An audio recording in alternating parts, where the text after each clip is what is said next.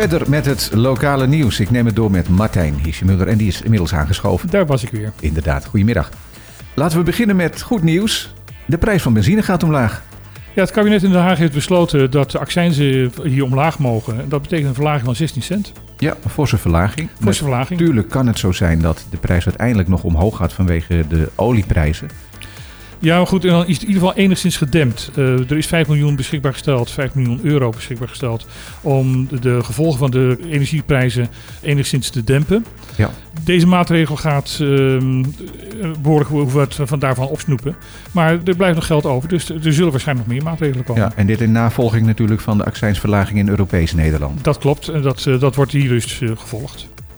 Even terugkijkend op de coronacrisis, die hopelijk voorbij is, dat weten we niet helemaal zeker. In ieder geval is er een complimentje naar de diverse gezaghebbers uitgegaan voor daadkrachtig optreden. Ja, een pluim voor daadkrachtig leiderschap. Kijk aan. Staat boven het artikeltje.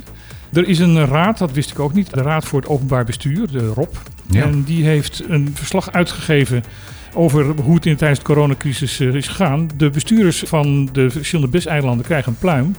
En de regering in Den Haag krijgt een behoorlijke veeg uit de pan. Want? Wat hebben die niet goed gedaan? Die hebben het, uh, vooral in het begin de eilanden gewoon genegeerd en uh, er geen rekening mee gehouden. Ja, je, je, weet dat zelf ook nog wel. Er werd een ma Nederlandse maatregel afgekondigd en dan werd opeens gezegd van ja, maar de eilanden. Oh ja, de eilanden. Die hebben we ook nog. Die hebben we ook nog. Nou, daar geeft deze raad dus ook een, um, ja, toch een behoorlijke uh, robbering, zullen we ja, zeggen. Ja. Van jongens, dit is niet goed gegaan. Plus dat ze zeggen van ja, de hele situatie is voor de lokale democratie in het Caribisch Nederland nou niet echt geweldig geweest. Wat moet ik me daarbij voorstellen? Nou, er zijn natuurlijk van bovenaf veel beslissingen genomen die gewoon niet uh, democratisch besloten konden worden, omdat ze met veiligheid te maken hadden. En dat is natuurlijk niet zo heel fijn voor de democratie. De gedeputeerde Hennison Tielman heeft gisteren het startsein gegeven voor de eerste Business Incubator. Een ingewikkelde Engelse term voor mij. Wat gaat er gebeuren? Nou, het is een beetje wat in Nederland ook vaak een, een business uh, park heet of zo. Ze hebben het hier dus een business spark genoemd, omdat dan de spark de vonk voor inspiratie te benadrukken. Maar wat is zo'n incubator? Het is een gebouw, het is een, het is een organisatie die bedoeld is om zeker om met, met, met beginnende ondernemers. En we weten dat hier heel veel startende ondernemers na een jaar eigenlijk weer stoppen omdat ze het gewoon niet redden. Ja. Dat is jammer en dat is ook slecht voor de economie.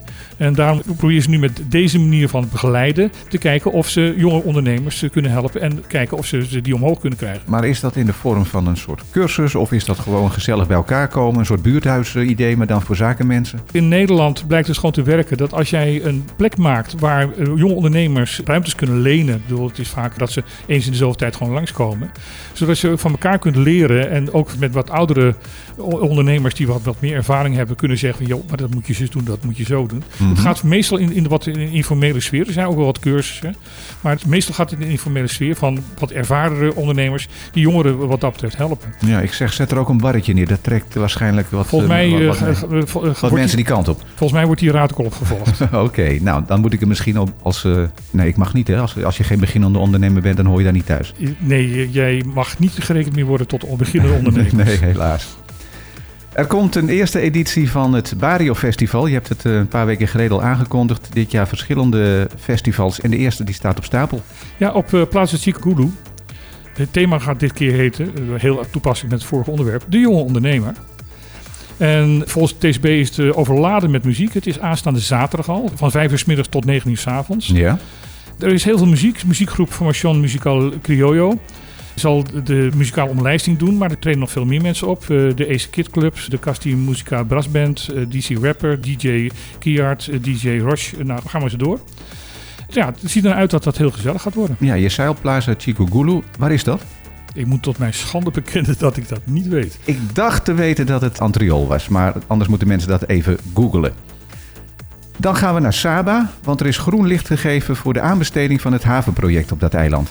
Ja, er is een kleine haven bij Saba die eigenlijk veel te klein is, waar grote schepen niet aan kunnen leggen. Dus er is een, uh, al jarenlang een plan om een grotere haven te bouwen, net ernaast. Ja. Niet de huidige haven te vervangen, maar er een nieuwe haven naast te zetten. En dat heeft nu eindelijk uh, groen licht gekregen. Het gaat nu aanbesteed worden, dus dat betekent dat het doorgaat. Ja, en dan is natuurlijk de vraag hoe lang gaat het duren voordat er uiteindelijk uh, daadwerkelijk ja, de spaarde grond in gaat. Dat gaat nog wel een paar jaar duren voordat het uiteindelijk de haven daar is. Er komt waarschijnlijk binnenkort dan ook een aanbestedingstraject voor de vrachthaven Bonaire.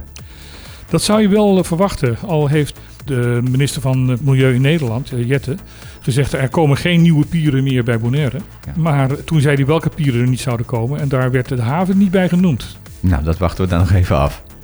Het is tijd voor het weer. Het is tijd voor het weer en het is weer eh, het weer van gisteren.